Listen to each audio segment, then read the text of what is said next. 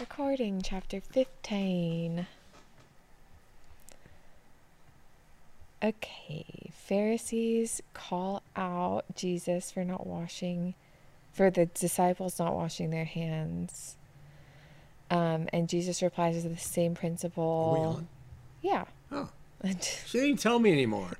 She sits there looking at her chapter screen. I thought it was just a reference. hey, we're at 15.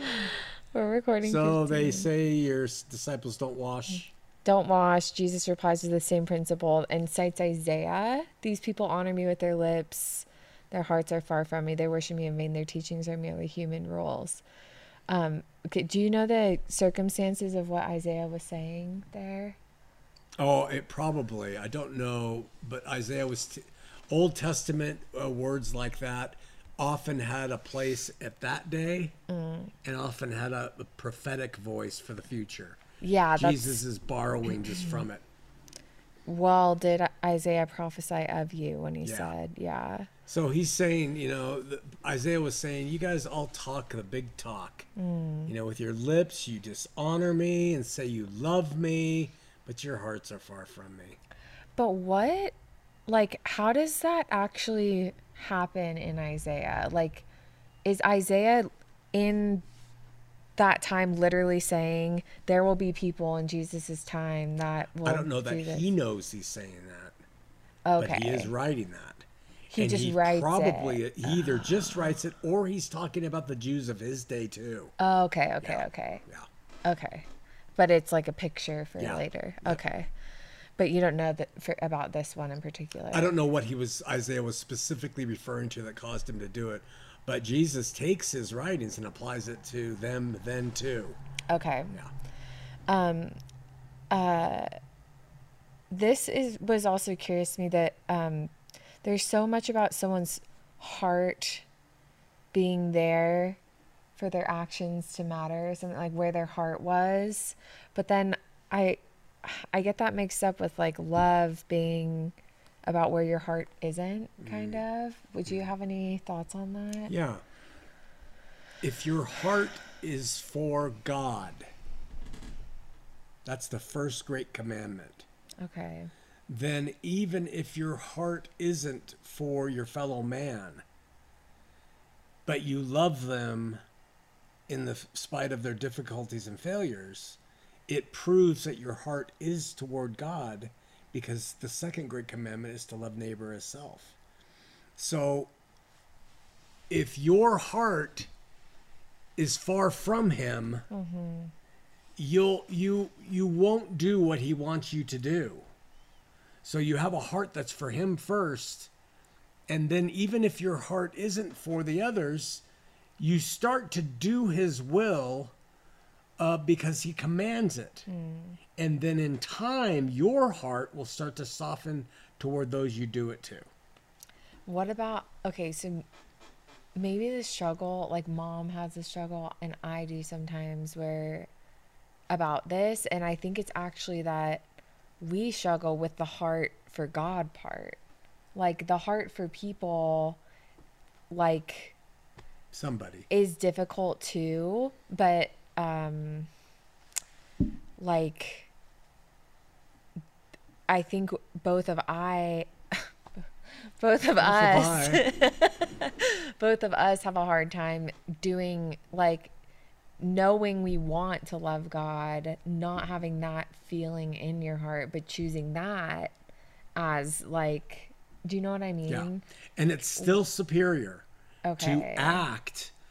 Uh, uh, I forget the ma- the big terms for it, but there is a term for doing God's will no matter what. Mm-hmm. Whether you feel like it or you do it out of love and gratitude, mm-hmm. you are doing His will. That's the first thing to go by. Mm. And then everything else flows from that. Yeah, because, uh, it, but it's, yeah, it's just, it's like paradoxical because faith seems like it happens when you don't have the heart for God or, or not the heart for God, but like the natural instinct for it. Faith is the choice of, It's always a choice. Faith is not a feeling.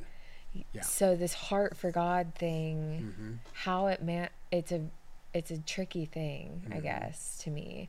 I know it's like really instinctual and it's there, and Well, here's how the scripture explains why there are some who don't have a natural heart for God and there's others who do. This is what Jesus taught, so it's not coming from me. He says, The people who have the most sin will love me the most.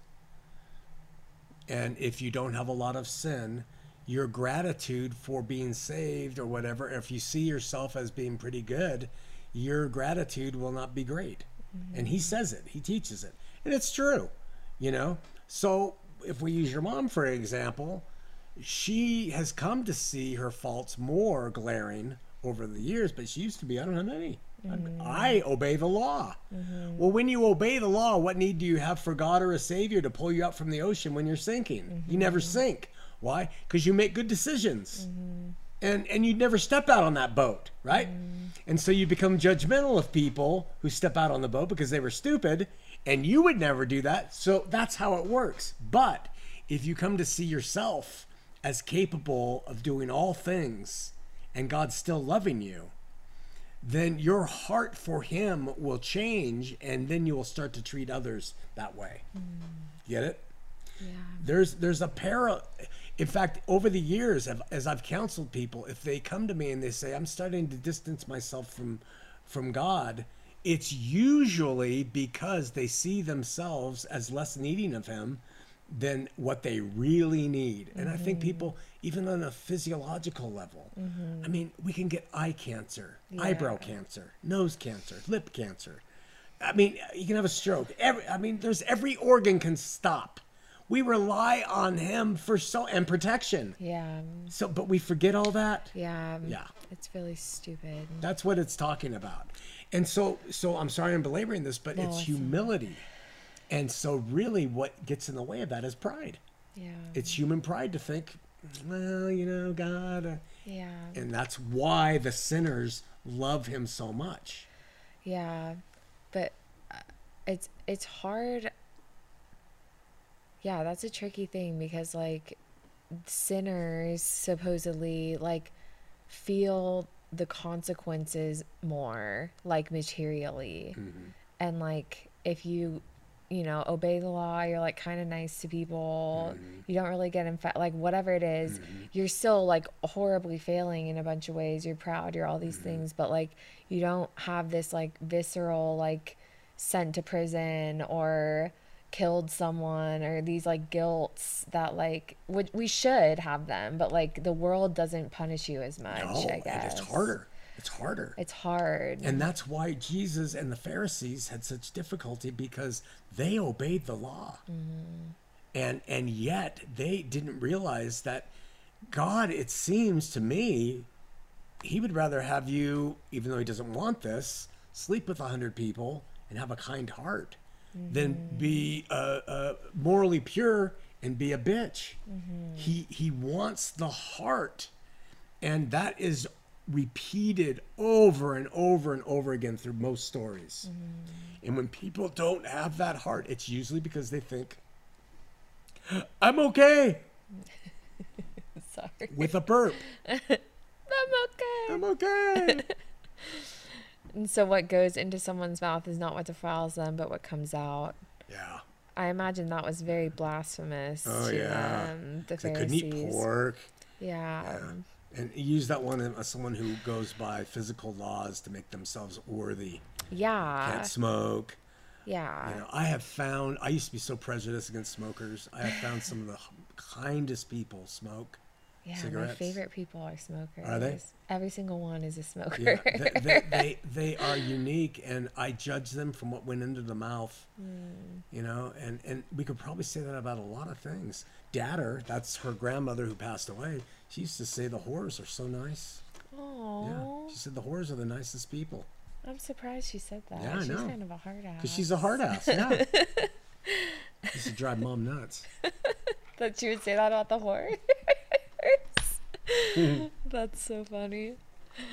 Um, I also thought it was he like literally describes it could it's like in principle what goes into the mouth isn't what defiles, but he says what goes into the mouth passes through you Yeah. and leaves. Like it has nothing to do with anything, Yeah. which I thought was pretty, good. Yeah. yeah. When you think about really what could tobacco do Yeah. to your soul? To your no, nothing. Nothing. It can do something to your brain Yeah. that might affect Your decisions your or something? decision. Yeah. like that's what that's what the things that go into you can do. But like it's not a one to one. Yeah. Yeah. Um, okay, so then there's this parable of swords. Every plant that the Father has not planted will be pulled up by the roots. They are blind guides that lead the blind. It's not a parable, but he's ta- he's describing the Pharisees. Um, and then I thought it was so weird though that the disciples don't really know what that means and and so as he's telling them that what comes out of the mouth is what defiles you he goes are you so dull he calls them dull as he's saying Jesus is radical, man. And I love that about him because it shows that when you speak the truth, even though there's colloquialisms and we might not know what that really meant, it could have been very, you know, but he says some harsh stuff. Mm. And I love it because, you know, if you're trying to save people from destruction, you got to yell at them, right? are or you whatever. so dull Are you Yeah. so dull? Yeah. oh yeah that's really good it it could be something that it it's Yeah. clearly like not what we think it is but Yeah. Still it's pretty good Mm-hmm. Um, okay, Canaanite woman story now. This one is very strange to me. So her daughter is demon possessed. She begs her Jesus for help. First, Jesus doesn't even answer her. He doesn't even talk to her. And he says he's only sent for the lost sheep of house of Israel, which I we've talked about on this and like that's been made very clear to me that he's just for the Jews. But then he continues on to further liken her to a freaking dog, saying it's not right to toss food to, for children to dogs.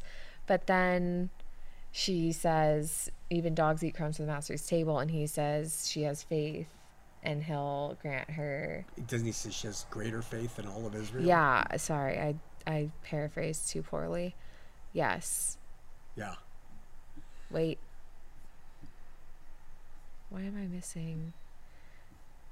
Oh, great is your faith. Be it done for you as you desire. So what do you And think her of that? daughter was healed instantly. I can Brutal, see. huh? Yeah, it's a lot of things. Like I can see why people don't like the notion that he's just for the Jews Yeah. Mm-hmm. because he does things like that. And he does it more than this. Like he steps out of the Jewish territory. Mm-hmm. So I don't really know how to reconcile that. And also it's really weird to me that he just makes the analogy so severe, Mm-hmm. children to dogs. Yeah. I don't love it, but No, no, and I think it lends to the idea that it's a true record because if you're trying to give a sanitized vision version of a Messiah, you'd want to be all kind of friendly to everybody. yeah, He was making a point there, and it is a profound one, and it's still applicable today. One, he was testing her to see if she to, to, to, to for her to show that she cared and she really did trust in him and for her to walk up and just you know assume that she had the right to do that to the messiah for the jews he was going to call that into question and see maybe that would just drive her away see. I you know see. Yeah. but when it didn't she he he was able to say your faith is great and he does pay attention to her and he does love her enough to heal her daughter yeah, I see but that. that initial thing it's almost like if somebody who's been a horrible person who gets themselves arrested for something and they're in deep trouble and they really don't care about God, Mm-hmm. but they call out to God and say, Help me get out of this, please. His response might be similar to Jesus, like, yeah, like Why would I even respond to you? I see. You know? And if the guy persists, and then God would say, oh, All right. right. Okay. So that's kind of the setting for it. that makes sense to me. And by the way, dogs were hated. So it was a really rude thing to say. But it shows it's not always about the words, it's about the intent Oh my gosh, I've got a cramp. Dad! Oh, Oh, my gosh! okay, I just got it. You cannot do stuff like that. Holy shiznit.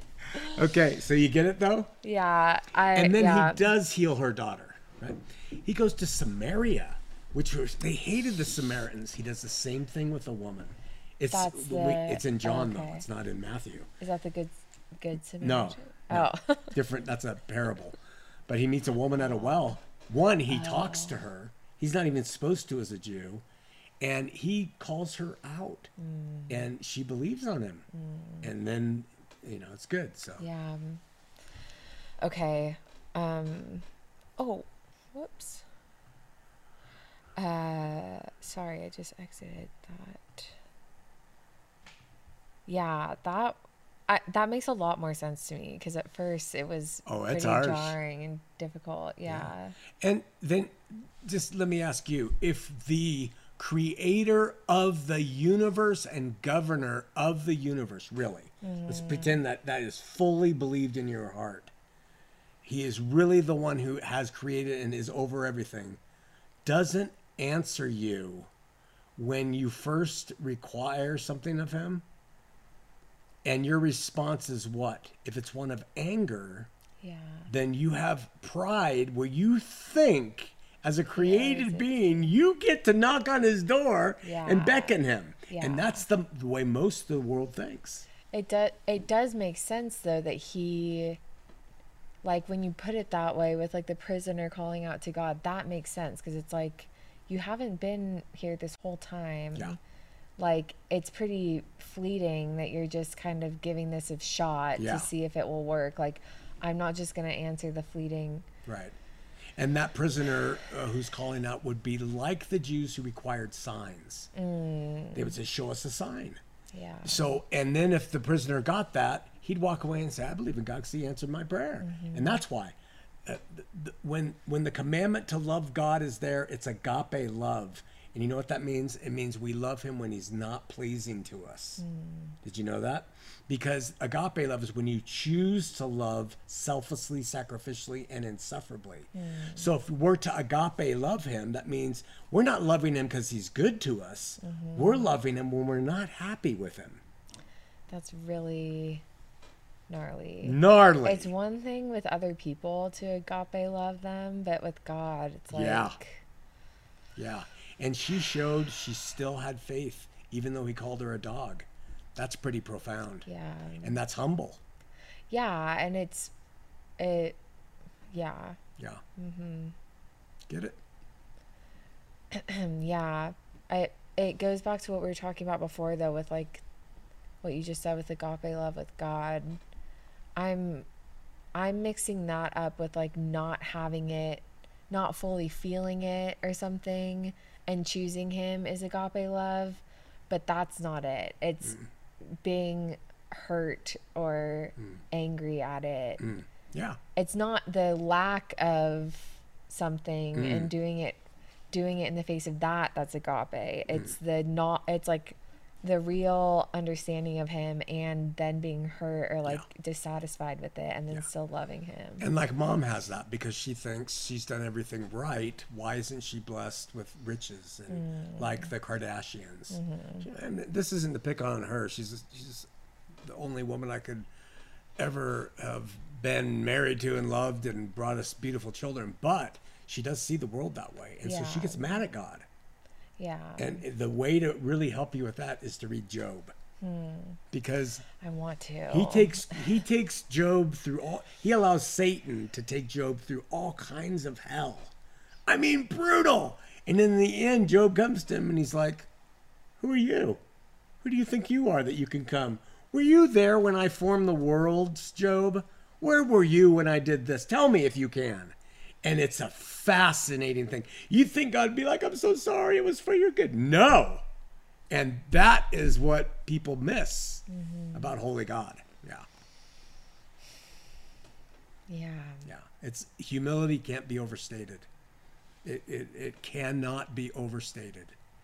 And the pride in the world is, man, it's what keeps us from him.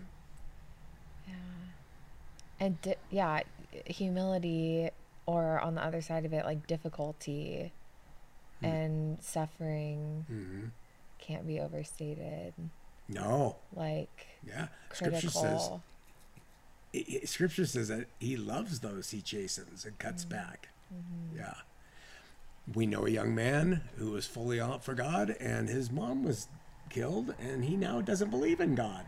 That doesn't seem to work, you know. Anyway, go ahead. What timer just went off? Oh, we're done. Perfect timing because that was my last question. All right. Excellent. Yay! All right. Chapter 16 is next. Goodbye.